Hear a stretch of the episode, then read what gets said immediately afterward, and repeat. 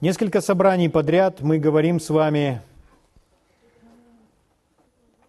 мы говорим о том, какую властью наделил нас Бог. Слава Богу. Позвольте я прочитаю вам один стих из послания к Римлянам 5 главы, и мы продолжим наше изучение. Послание к Римлянам 5 глава.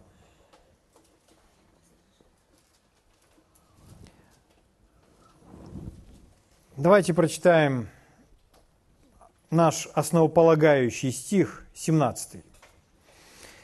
Здесь написано, если преступлением одного смерть царствовала посредством одного, мы говорили об этом достаточно много. Этот один, посредством которого начинает царствовать смерть, это Адам. И если вы не были на предыдущих собраниях, то вы можете взять это, переслушать, чтобы у вас была вся цепочка – нашего исследования священных писаний. Итак, из-за того, что Адам совершил преступление свое или грех, то смерть начала царствовать посредством Адама. А дальше написано, тем более приемлющие или те, которые принимают обилие благодати и дар праведности, будут царствовать в жизни посредством единого Иисуса Христа. Здесь они как будто бы противопоставлены друг другу. Адам и Иисус. Писание говорит, как в Адаме все умирают, так во Христе все оживут. И в послании к римлянам вы находите это снова и снова, это сравнение. Что случилось в Адаме и что произошло во Христе. И Павел говорит, что все человечество находится или в Адаме, или во Христе. Все мы с вами были в Адаме, но сегодня мы все во Христе. Осознает это человек или не осознает, если он поверил в Иисуса Христа, назвал, исповедал Его своим Господом, принял Его, назвав своим Господом, с этого момента он во Христе. Даже если он это не осознает. Но ему нужно изучить все преимущества и привилегии, которыми он начинает обладать во Христе. И здесь написано, те, которые принимают обилие благодати и дар праведности, будут царствовать. Будут царствовать в жизни посредством единого Иисуса Христа. В одном переводе написано, будут царствовать в этой жизни. Не сказано, будут царствовать, когда попадут на небеса, а сказано, будут царствовать в жизни. Ну, конечно, вот подумайте, когда Иисус обращается к ученикам и говорит, я даю вам власть наступать на змей и скорпионов и на всю силу вражью. Ну, конечно же, это власть, это владычество и это царствование. Аминь. Слава Богу. Поэтому Господь желает, чтобы мы научились царствовать в этой жизни. Нет, нет, мы не царствуем над людьми. Мы царствуем над всем другим творением, над всею землею, над всеми животными, над всем золотом, и бриллиантами, над железом и нефтью. Все, что вы можете найти на земле, Писание говорит, что Бог дал землю сынам человеческим, а небо принадлежит Господу. Поэтому человеку нужно учиться жить. Конечно, мы по-человечески мы не знаем, как это царствовать. Нам нужен пример, нам нужен образец – Одна из целей прихода Иисуса, главная его цель, конечно, чтобы нас искупить.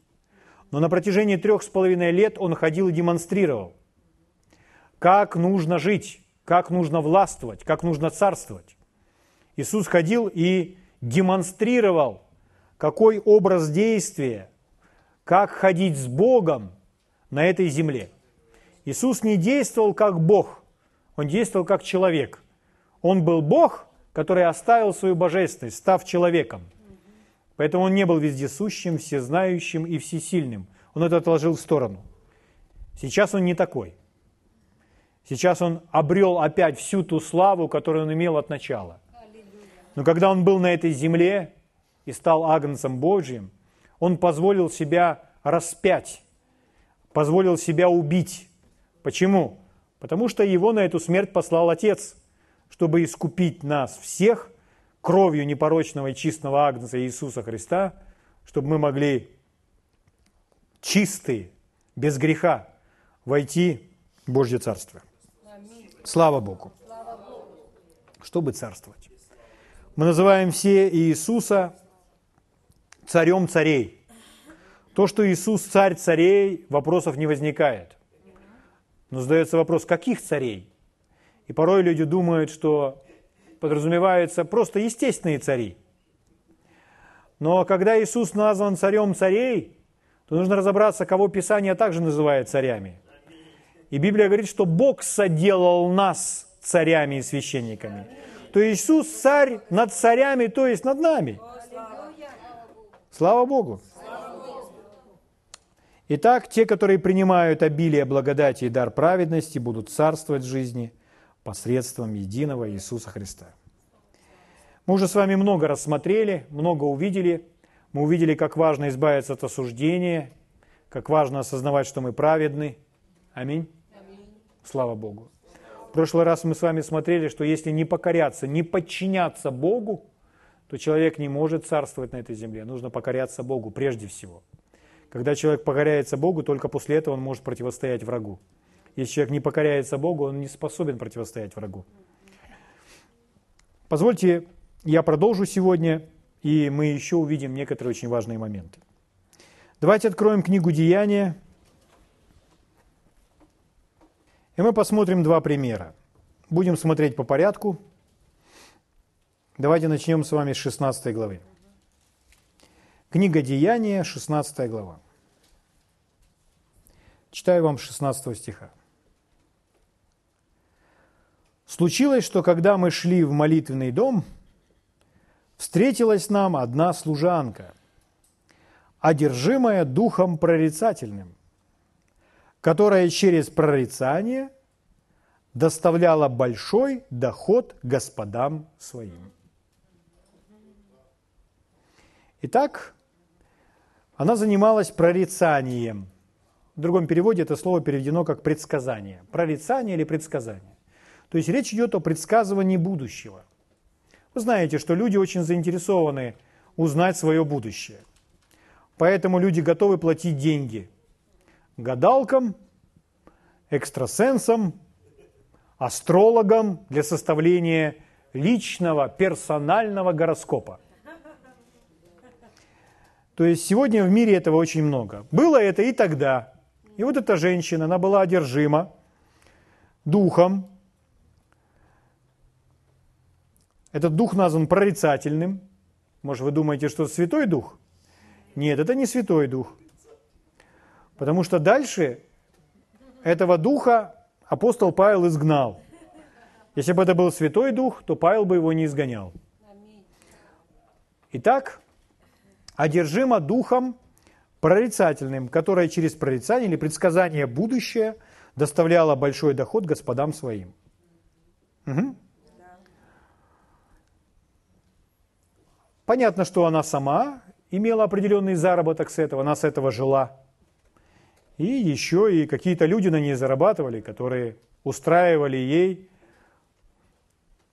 клиентуру.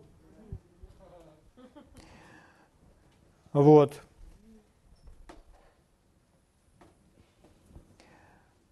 Нам с вами, чтобы узнать будущее, к подобным людям ходить не нужно. Писание говорит, что мы приняли Святой Дух, который живет внутри нас. И Иисус обещал, что этот Святой Дух, Он возвестит нам будущее. Святой Дух, который возвещает нам будущее, который может показать вам детали вашего будущего, которые вам необходимы, назван также Духом истины. Дьявол назван отцом лжи. Все нечистые духи, все грязные, злые, бесовские духи, они подчиняются своему господину дьяволу, который называется отцом лжи. Это означает, что они все лгуны. Поэтому если посредством этих духов получать предсказание будущего, то это есть ловушка. это не значит, что это не сверхъестественно, и что каких-то деталей не может быть предсказано или показано. Это действительно все сверхъестественно. Эта женщина, одержимая этим духом, она поражала многих людей тем, что она говорила. Поэтому она доставляла, написано, большой доход. То есть она пользовалась определенной популярностью. Это не просто э, человеческий обман. Здесь все было сверхъестественно. Здесь нам сказано, что она действительно была одержима духом прорицательным. Но этот дух – лживый дух, бесовский дух. Угу. Вам не стоит читать гороскопы.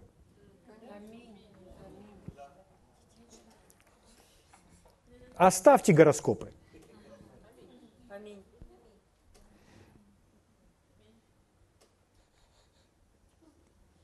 Библия не учит нас верить в гороскопы. Наша жизнь в наших руках. И Библия учит нас, как исправлять многие жизненные факты. А гороскоп, он якобы предвозвещает нам, что нас ожидает, и мы не можем этого изменить. Я не верю гороскопам. Я верю Богу, который меня ведет. Итак, эта женщина, девушка, какой там у нее возраст был, имела в себе не святого духа, а злого духа, как мы сказали. И с помощью этого духа она предсказывала будущее и так зарабатывала деньги. И люди платили ей деньги, потому что они хотели узнать свое будущее. Ну, скажи мне, скажи мне, что меня будет. Скажи, когда я выйду замуж? И за кого? И то же самое перемещается в церковь. На таком же, так говорит Господь, ты выйдешь замуж за того брата. Сейчас мы об этом поговорим. Итак, 17 стих. «Идя за Павлом и за нами, она кричала, говоря». Смотрите, что кричит эта девушка или женщина. «Сии человеки, рабы Бога Всевышнего, которые возвещают нам путь спасения». Такое впечатление, что дьявол перекрасился. Такое впечатление, что дьявол, он стал на сторону Павла, и Павлу помогает. Но так не бывает, друзья мои. Он не может помогать Павлу. В чем дело? Почему вдруг так она себя ведет? Или этот нечистый дух через нее? Она говорит правду, она говорит правду, это действительно рабы Бога Всевышнего, которые возвещают нам путь спасения. Эта женщина уступает, позволяет действовать через себя этому нечистому духу, и она пророчествует. Она пророчествует, как под вдохновением Святого Духа говорит. Подобно вдохновению Духа Святого. Потому что дьявол, он желает ввести в заблуждение. Ввести в заблуждение всех тех людей, которые были тут с Павлом – чтобы показать, это тот же самый дух, который и в вас. Она имеет того же самого духа, который и у вас есть. Зачем? Чтобы люди ей поверили. Чтобы вводить в обман людей. Дьявол всегда так делает. Это его технология. Поэтому мы должны все, все, все проверять. Проверять и судить все Божьим Словом. Мы должны проверять Каждое послание, которое мы слышим от своего пастора или какого-либо другого, мы должны знать наверняка, слово это ли Божье, Писание ли это. Если мы не можем проверить сами, мы должны поговорить с верующими, которые постарше, и сказать, скажи мне, а вот это, я слышал так-то, так-то человек говорит, это по Библии. И пускай старший брат нам это покажет, или сестра. Но мы должны все проверять. Почему? Чтобы не попасться в ловушку. Чтобы не засела эта неправильная мысль. Потому что, возможно, это все не от Бога, и Библия об этом не говорит, а человек начинает верить в это. Необходимо проверять все, все, все, все, все. Каждое послание, каждый урок, каждую проповедь, каждое пророчество, которое мы слышим от кого-либо. Или кто на нам говорит, я думаю, что Господь говорит сделать тебе именно это. Все нужно проверять. Каждый сон, каждое видение, каждое откровение, все проверять по Библии. Скажет, а как же жить так, если все про Это нормальная жизнь христианина. Если Слово Божье наполнило ваше сердце и ваш ум, то из вас просто выскакивает Божье Слово, и вы все проверяете Божьим Словом. И потом вы просто все слышите. Это не Библия. Это не Библия. Слава Богу. Поэтому это не тяжело, это просто. И даже если мы того человека, который нам говорит, мы его очень сильно любим, все равно нужно проверять то, что он говорит. Кто бы он ни был, какой бы он именитый и известный на весь мир служитель ни был, его нужно проверять. По Слову Божьему. И это нормальная практика. И тот, если человек этот действительно Божий проповедник и пророк, он скажет, все правильно, да, проверяй меня, проверяй. Мы скажем, а это не по Библии. И если он покажет место Писания, сказав нам, что по Библии, мы поверим. А если мы покажем место Писания, которое противоречит, то он должен задуматься и разобраться. И сказать, да, действительно, что-то меня занесло. Поэтому лучше свои откровения не выносить на публичное проповедование, а вначале утвердиться в том, что это действительно от Бога, проверить это согласно Писанию, потом поговорить с людьми, которые имеют опыт больше, чем мы, а потом этому уже учить других. Правда? А вообще очень хорошо и безопасно всегда учиться у старшего поколения. Те люди, которые, которых, возможно, уже нет среди нас, которые шли на небеса, но они прошли определенный путь, и строить на их основании. Нам будет просто легче тогда. Угу.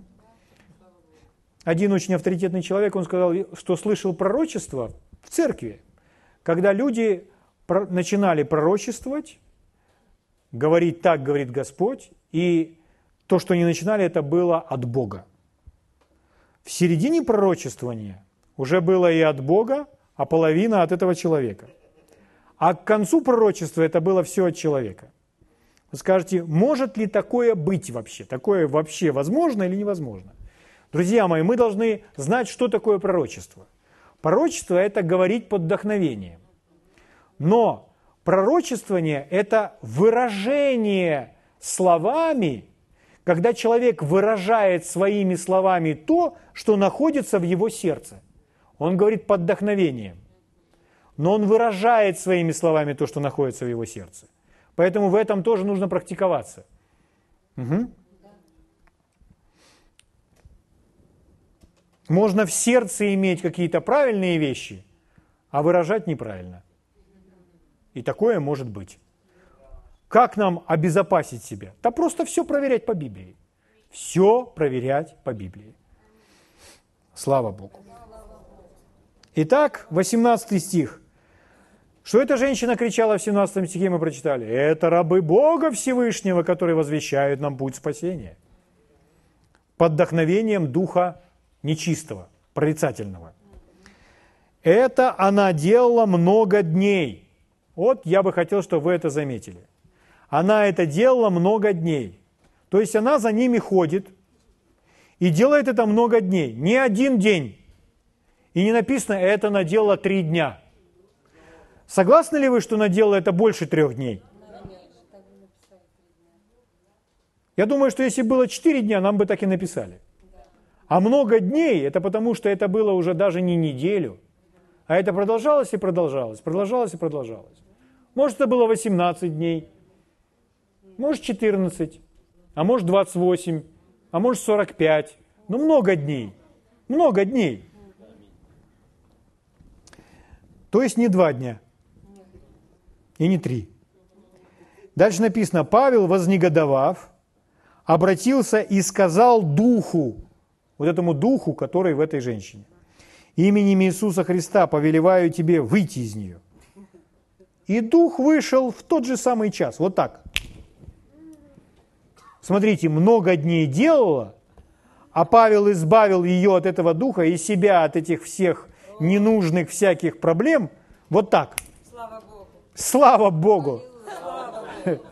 Но задается вопрос, почему Павел не сделал этого в первый день? Ну или хотя бы во второй? Ну или хотя бы на третий день? Ну зачем же мучиться много дней? Почему Павел этого не сделал? Так, давайте я вас немножко включу. Вы знаете, что у нас власть над нечистыми духами точно такая же, как у Павла?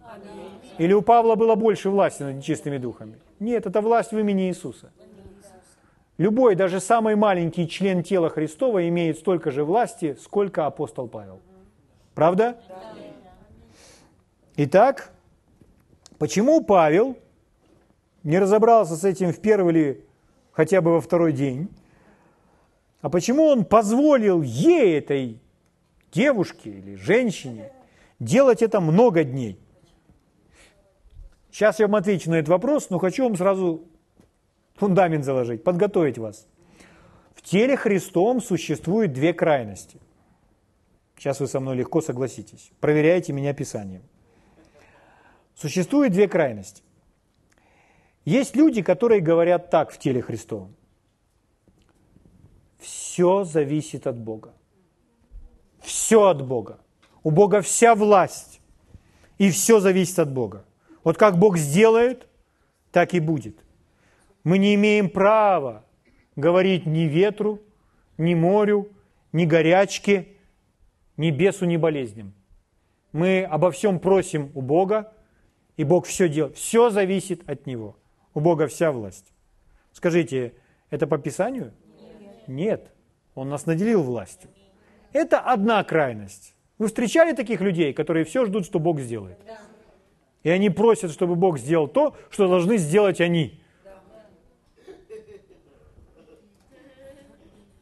Но существует также другая крайность. Есть такие христианские боевики, которые говорят, а мы все можем теперь, и мы все сделаем вроде бы как будто цитируя Писание, подразумевая тем самым, что они своей верой могут все, когда они хотят и что они хотят. Это другая крайность, друзья мои. А где истина? А истина как раз посередине. Чтобы не скатываться ни на одну, ни на другую сторону обочины, нужно как раз ехать посередине. Аминь. Итак, что это значит? Дело в следующем. Определение для того, чтобы понять, почему Павел не сделал это в первый день или во второй, а только спустя некоторое время, конкретно это много дней, вы не будете иметь успеха, если отделяете свою веру от водительства Духом Святым. Или еще так скажу. Вы не будете иметь успеха, если отделяете хождение во власти от водительства Духом Святым. Эти вещи или эти наши практики христианские неотделимы. Давайте вот с этим разберемся. Люди, конечно, пытаются отделять просто действовать, основываясь на принципах, не имея взаимоотношений с личностью. И после этого, когда у них не выходит, не получается, возможно, это и мы с вами, потому что каждый из нас, я уверен, терпел поражение в той или иной сфере, потому что имел определенную дозу невежества в, той или, в том или ином вопросе. Поэтому, когда мы так поступаем, действуем в невежестве, у нас не выходит, у нас не получается, то кроме разочарования ничего не наступает. Когда вы говорите, говорите, ничего не происходит, то, конечно же, человек будет разочаровываться. Но как было у Павла? Павел сказал, во имя Господа Иисуса Христа, а ну оставь ее, выйди из нее. И написано, тотчас дух нечистый покинул ее. Слава Богу. То есть точности было, как Павел приказал. Как Павел сказал, так и случилось. Слава Богу. Итак, почему Павел не сделал этого в первый день? Потому что он не отделял свое хождение во власти, хождение верой от водительства Духом Святым. Он был полностью зависим от того, каким образом Бог его вел. И поэтому, когда он сказал, то сразу так случилось, как Павел сказал. Сразу все сработало. Хорошо, друзья мои, давайте откроем 19 главу и посмотрим на другой пример из жизни Павла.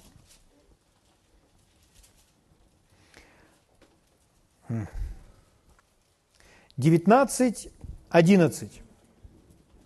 Бог же творил немало чудес руками Павла. Кто творил чудес? Чудеса? Бог. Чьи руки? Павла. А творит? Бог. Запомните это. Бог же творил немало чудес руками Павла. Так что на больных возлагали платки и опоясания с тела его, то есть Павла. То есть одежда, которую носил Павел. И у них прекращались болезни. И злые духи выходили из них. Представляете? Можете себе представить? Брали какое-то опоясание, какой-то пояс Павлов или какой-то платок, которым Павел был обвязан. И вот этот платок приносят на больного человека, кладут, тот человек исцеляется, а если в нем нечистый дух, то дух нечистый выскакивал из того человека. Представляете? Удивительно, правда? Поэтому выше сказано, что это творил кто? Павел? Сказано Бог через Павла. Есть Павел и есть Бог. Они работают вместе. Так же, как и мы с вами с Богом должны работать. Итак, вот такая интересная описание служения Павла. Но на что бы я хотел, чтобы вы обратили внимание? Обратите внимание на следующее. Злые духи выходили? Выходили. И в том случае тоже злой дух вышел. Но заметили ли вы, что методы отличаются? Первом случае Павел сказал, я тебе повелеваю, выйди. И дух вышел. А в этом случае Павел даже ничего не говорит. Просто принесли одежду, положили, и духи повыскакивали. Аминь. То есть тот же самый результат, а методы разные. Методы получения результата разные. Что это значит? А это значит, что не обязательно, что вы всегда должны действовать по какой-то определенной формуле. Так, нечистый дух, я связываю тебя, и приказываете убраться прочь во имя Иисуса. То есть совсем не обязательно. Вот в этом случае Павел даже ничего не связывал и ничего не развязывал. Он даже слов не говорил. А просто это было сделано через одежду. А, так значит не нужно связывать и развязывать? Нет. В первом случае он как раз-то повелел нечистому духу. Он сделал это при помощи сказанных слов. А во втором случае было иначе. Методы разные. Как знать, какой метод применить? Бог знает посредством водительства Духа Святого. Угу. Итак, вот в этом случае, как эти больные люди были исцелены? Одежда, которая была на Павле, она контактировала с самим Павлом. И вот она, она Павле помазание а одежда контактирует в контакте. И эта одежда, она подобна батарейке, вся пропиталась этим помазанием. И она накопила в себе это помазание, и когда вы несли эту одежду, то это помазание совершало эту работу. История с Иисусом, когда женщина пришла и прикоснулась к краю его одежды. Эта женщина имела веру, она была ведома, и она поступила определенным образом – там не сказано, чтобы она коснулась к ноге Иисуса или к руке Иисуса. Она не прикоснулась к коже Иисуса. К Иисусу она даже не коснулась, она коснулась края его одежды. Потому что одежда, которая была на Иисусе, она также просто вся пропиталась тем помазанием, которое было на Иисусе. Иисус ходил, ходил в этой одежде, одежда пропиталась, пропиталась, накопила это в себе. Поэтому, когда женщина коснулась края одежды, сила Божья совершила все это. Слава Богу.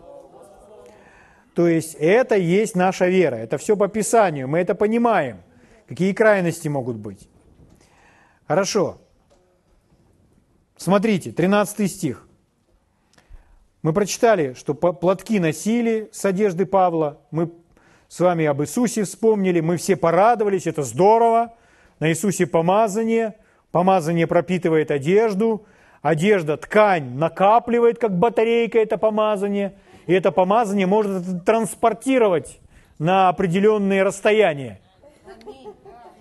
Но дальше есть 13 стих. Даже некоторые из скитающихся иудейских заклинателей стали употреблять над имеющими злых духов, находят людей, которые имеют злых духов, и действуют по, определенным, по определенной формуле, по определенному правилу. Итак, имеющих злых духов стали употреблять над имеющими злых духов имя Господа Иисуса. Они заклинатели. Раньше они использовали другие заклинания. Они говорили абракадабра, там, уходи. Или там фокус-покус и так далее. А теперь они стали использовать точно так же другое заклинание. Во имя Иисуса. Вы видите, что они делают? Итак, говоря, заклинаем вас Иисусом, которого Павел проповедует. Это они с бесами разговаривают. У меня к вам вопрос. Скажите, кто им повелел так делать, этим людям? Бог? Это Бог их научил так поступать? Понимаем, это не сами решили. Это они сами родили эту доктрину. И вот они так действуют. 14 стих. Это делали какие-то семь сынов иудейского первосвященника Скевы. То есть вы видите, это, это люди не какие-то там далекие от Бога. Это люди, которые знакомы с священными писаниями. М? Их папа первосвященник. Уж точно они слышали священные писания. Тем более, что практикуют духовные вопросы. Бесов изгоняют. Итак, они это делают, эти сыновья этого, значит, иудейского первосвященника Скевы. Но злой дух сказал в ответ. Злой дух заговорил к ним. Шоу продолжается. Иисуса знаю, и Павел мне известен. А вы кто? Можете себе представить такую картину? Когда нечистый дух решил с вами познакомиться. Он говорит, знаком с Иисусом и Павлом, а вы кто? М? И дальше написано, и бросился на них человек, в котором был злой дух, одолев их, взял, взял над ними такую силу, что они нагие и избитые выбежали из того дома.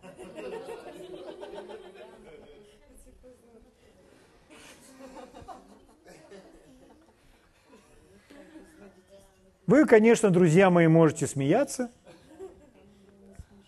но даже христиане в нынешнее время практикуют нечто подобное, действуют как заклинатели – и нам с вами не нужно быть в их числе, чтобы не попасть в эту ловушку, если мы действительно хотим царствовать в жизни. То есть, очень часто христиане сегодня также занимаются то, что мы назовем мистицизмом или оккультизмом. Когда что происходит? Когда человек концентрируется на определенных фразах, которые мы называем заклинания, относясь к имени Иисуса как к заклинанию.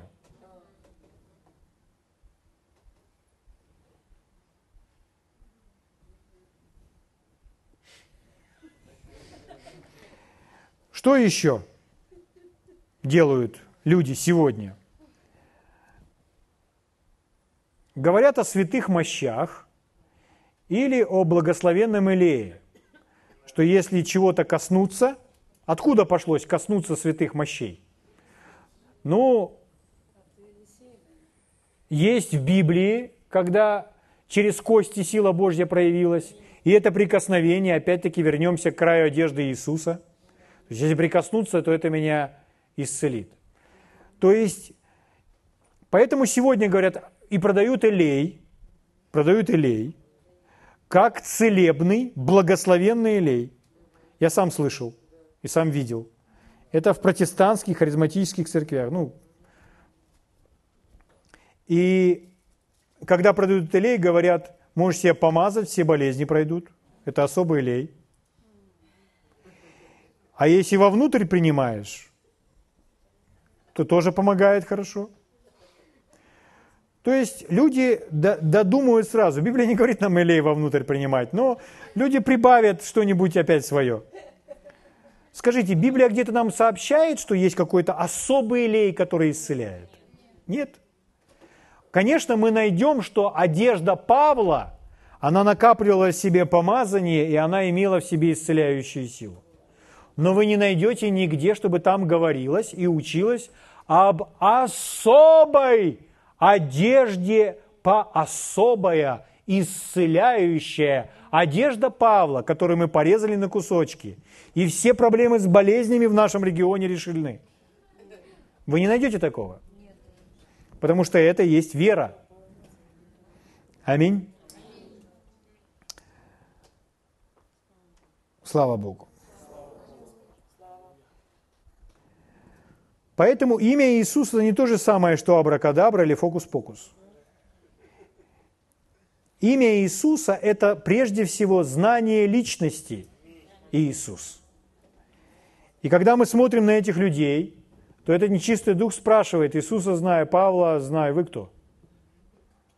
Они говорят, мы заклинаем тебя, приказываем тебе, уходи именем Иисуса, которого Павел проповедует. Вопрос, знаете ли вы его лично? Угу.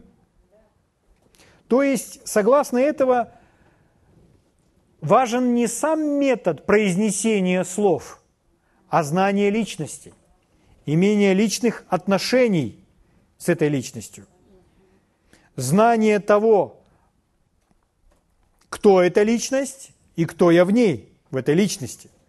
Откройте вместе со мной второе послание к Тимофею, первая глава. Второе послание к Тимофею, первая глава, читаю вам 12 стих. Павел говорит о себе. «По сей причине я и страдаю так, да? 2 Тимофея 1.12. Нашли? По сей причине я и страдаю так, но не стыжусь. И вот очень внимательно со следующей фразы. «Ибо я знаю, в кого уверовал, и уверен, что он силен сохранить залог мой на он день». Смотрите, как Павел говорит о себе.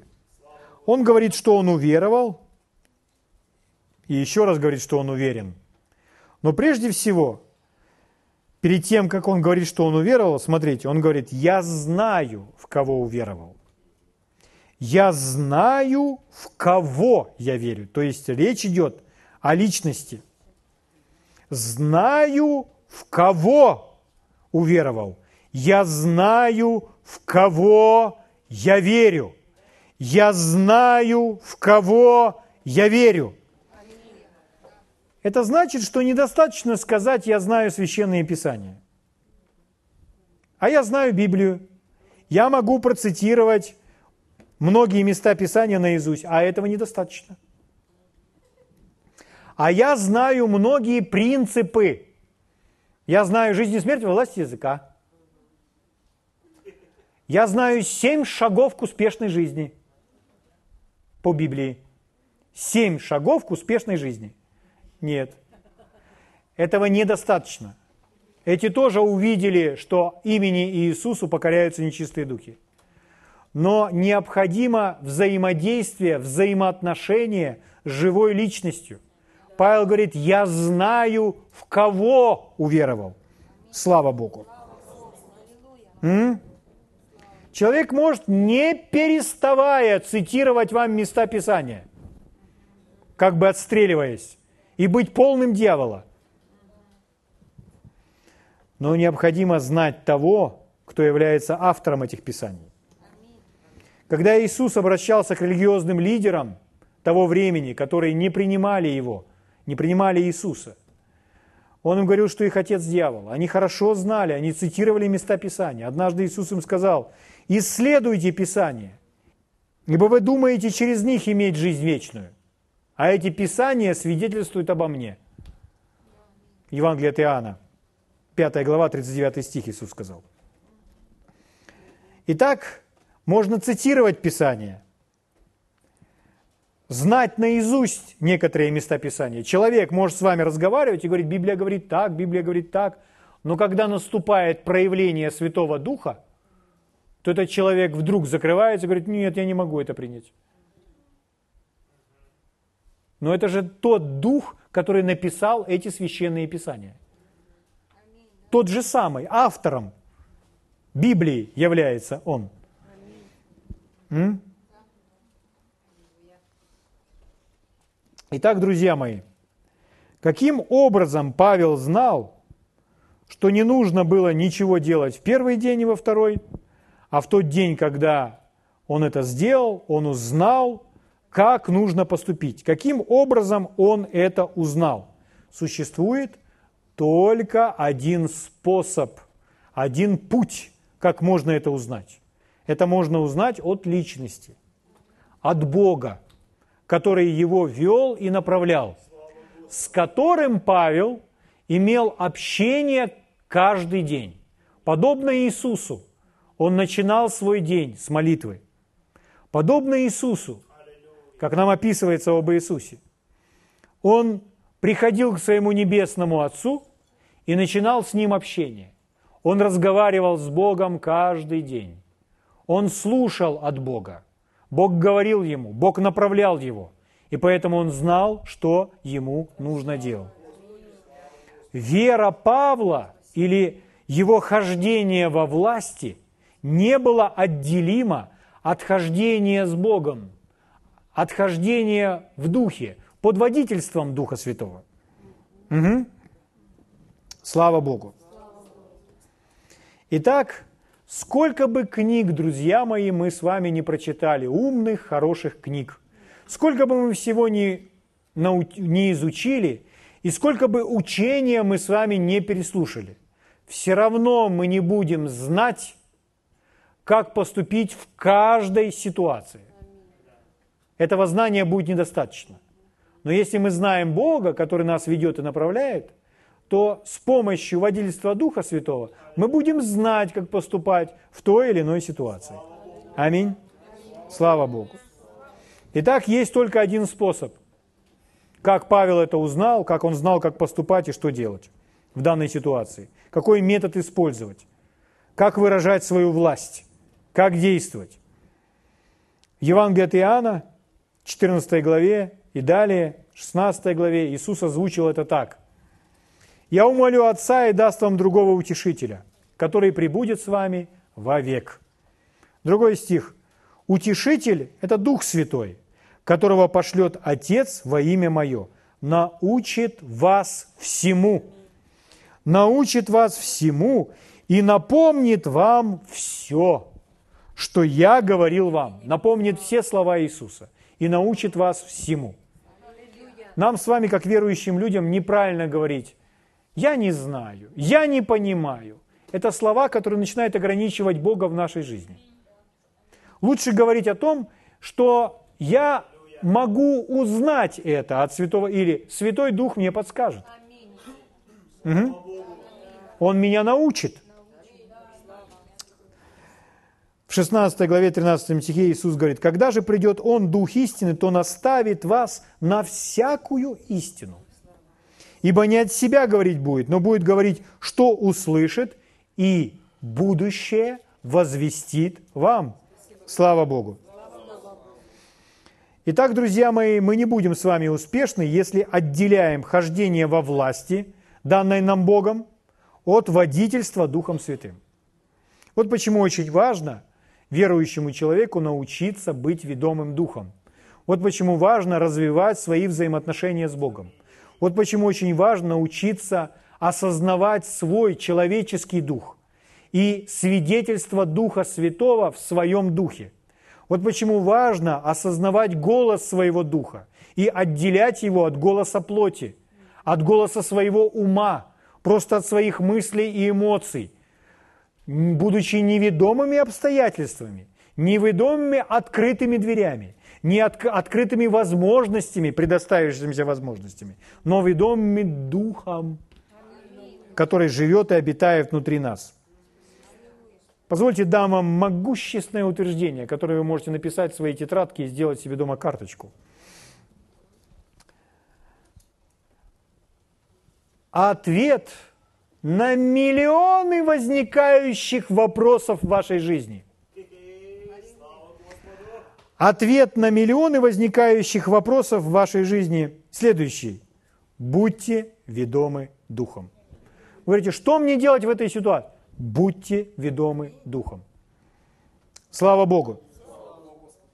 М? Кейтмур рассказывал о брате Хейгене.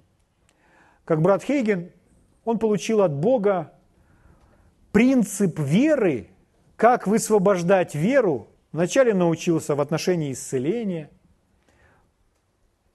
потом наполненности Святым Духом – и потом в сфере финансов. Когда он научился высвобождать веру в сфере финансов, то он приказывал деньгам приходить. Мы, вы э, почти все об этом слышали и знаете. Но немногие это практикуют. Немногие практикуют такую жизнь сегодня в теле Христа, тем более в нашей местности.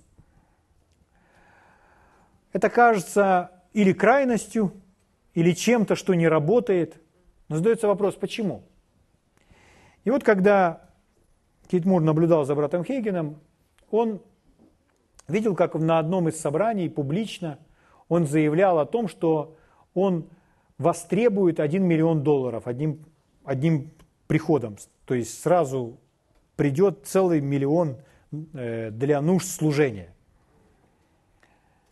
И Всякий раз он благодарил за это Бога. И прошел небольшой период времени, и пришел один миллион целиком. То есть не частями, а целиком, так же, как он востребовал. Потом он видел его, как он уже востребует 2 миллиона. И потом он видел, как 2 миллиона для нужд служения пришло. Поймите, вам лично не нужны такие деньги. Вы не будете знать, что с ними делать. Но для служения, там, где большие расходы, ему нужны были эти средства. И вот он верой получал эти средства. Джордж Мюллер рассказывает также о том, как он шаг за шагом созидал в себе веру, чтобы получать деньги для нужд, для нужд служения верой. У него был детский дом, где, он, где дети жили, питались, одевались, и там еще и учителя их учили. И ему нужно было все профинансировать. Для этого нужны огромные средства. И он все получал верой. И вот мы задаем себе вопрос, а почему порой у нас это не работает? Почему в жизни верующих христиан это не работает? Один ответ на миллионы вопросов в вашей жизни. Будьте ведомы. А почему нужно быть ведомым в этом вопросе? Потому что вы не можете отделить хождение во власти или хождение верой от водительства Духом Святым. Почему вам необходимо водительство Духом Святым в этой сфере? Потому что Дух Святой, Он знает, какая для вас в данный момент правильная сумма. Вы спросите, что значит правильная сумма? Дух Святой знает, какую реально сумму вы можете получить своей верой. Он знает, какой уровень вашей веры. Он знает, что реально, на что вы способны в своей вере потому что Он является нашим тренером в вере. И Он заинтересован, чтобы нас в этом натренировать.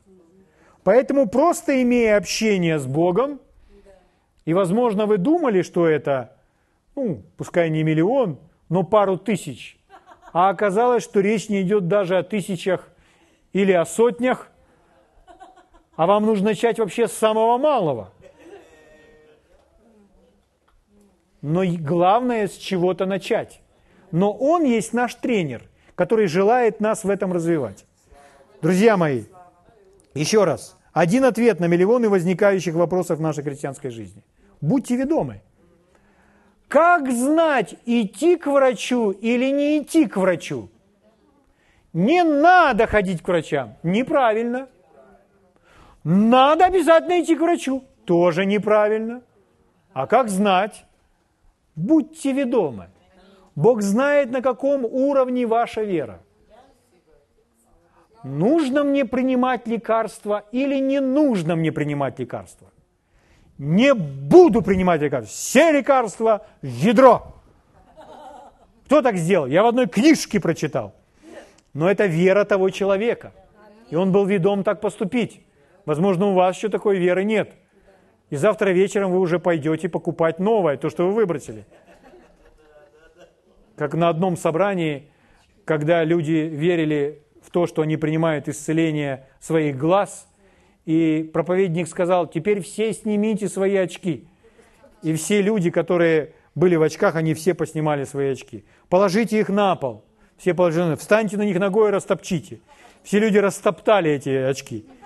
И поблагодарите Бога за свое исцеление.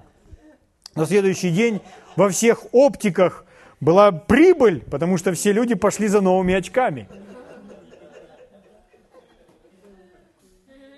Что это такое? А в чем же дело? Не работает. Все прекрасно работает. Просто нельзя отделять хождение верой, нашу веру, которая в сердце, от водительства Божьим Духом. Порой мы не знаем, а на каком уровне моя вера. Библия же рассказывает нам, что вера может быть маленькой, может быть побольше, может быть еще больше, может быть еще больше, а может быть очень большой, великой. У меня какая? У меня великая. Но может как раз и не так. Мы можем иметь веру сильную, крепкую в одной сфере и иметь слабую в другой сфере. Человек может научиться справляться с болезнями и неспособным справиться со страхом. Или научиться справляться со страхом, противостоя ему, но как гриб, так послушно с термометром под пледом на диване с табуреточкой, накрытой полотенцем, с кружкой, где калина-малина у постели. Аминь.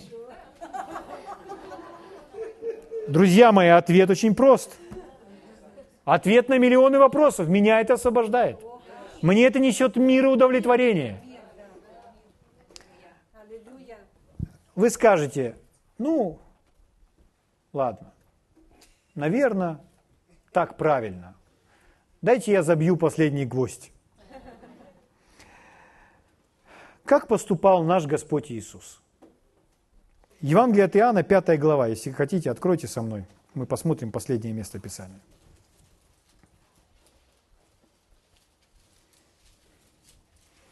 Ну зачем мне принимать эти лекарства? Ведь Бог же может все. Да, но мы не получаем согласно того, что может Бог. Мы получаем согласно того, во что мы можем поверить. Иисус говорил, не по Божьим способностям будет вам, а Он говорил, по вере вашей да будет вам. Поэтому веру нужно развивать. Тогда в трудные периоды мы будем готовы. Поэтому лучше сегодня не терять время. Итак, Евангелие от Иоанна, 5 глава. Я начну вам читать с 17 стиха. Иисус же говорит им, учение Иисуса, «Отец мой до ныне делает, и я делаю». М? Отец мой до ныне делает, и я делаю. Если вы начнете читать Евангелие, как часто вы будете видеть, что Иисус говорит об Отце? Иисус говорит, это делает Отец, это делает... Он говорит об учении. Это не мое учение, это учение моего Отца. Дела, которые я творю, это не я. Это Отец, пребывающий во мне, Он творит дела. Вы найдете, что Иисус, Он все время говорит об Отце. Отец делает, Отец учит, Отец исцеляет, Отец творит эти все чудеса, делает эти дела. Говорим ли мы с вами, как Иисус? Или мы говорим о себе? я делаю. Нам нужно изменить свой лексикон. Потому что правильно это так. Как мы прочитали о Павле. Бог же творил немало чудес руками Павла. То есть это Бог через нас. А чтобы Бог через нас, то мы Богом должны быть ведомы. Мы Ему себя предоставляем. Аминь. Итак, Отец мой до ныне делает, и я делаю. 18 стих. И еще более искали убить его иудеи за то, что он не только нарушал субботу, но и отцом своим называл Бога, делая себя равным Богу. Скажите, Иисус гордый? Иисус смиренный. Он говорит истину. Аминь. 19 стих. На это Иисус сказал, «Истина, истина говорю вам».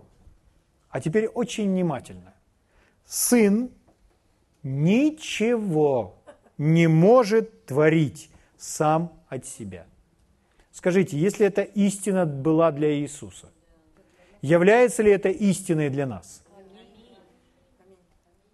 Поэтому если я повелел тому бесу, подобно тем сынам первосвященника Скевы, и ничего не вышло, а они это делали от себя. Если мы начнем поступать, действовать от себя, то и у нас ничего не будет выходить. Мы ничего не можем творить от себя. Это говорит о том, что мы не можем хождение во власти, жизнь верой отделять от водительства Духом Святым. Иисус говорит, Сын ничего не может творить от себя. Христиане впадают в крайность, когда говорят, что я верю и сделаю все, что хочу и когда я хочу. Нет. Вы должны быть ведомы Духом. Слава Богу. Сын ничего не может творить сам от себя, если не увидит Отца Творящего. Ибо что творит Он, то и Сын творит также. Мы задаем вопрос, а как это Иисус видел Творящего Отца? Просто во время общения с Ним. Он общался с Ним, разговаривал с Ним каждое утро, и он начинал видеть. Он начинал видеть дела своего Отца. Он там получал направление, водительство, руководство – и потом и шел и совершал то, к чему он был призван своим отцом. Слава Богу. Слава Богу. Итак, согласно того, что мы с вами прочитали, сын ничего не может творить сам от себя. И мы прочитали в начале, что Иисус говорит, Отец творит дела. Это значит, что Иисус не приписывал себе ни одного учения, ни одной проповеди, ни одного чуда исцеления. Он ничего ни себе не приписывал. Он говорил, Отец мой творит. Друзья мои, мы не можем отделить водительство Духом Святым от нашего хождения верой и хождения во власти.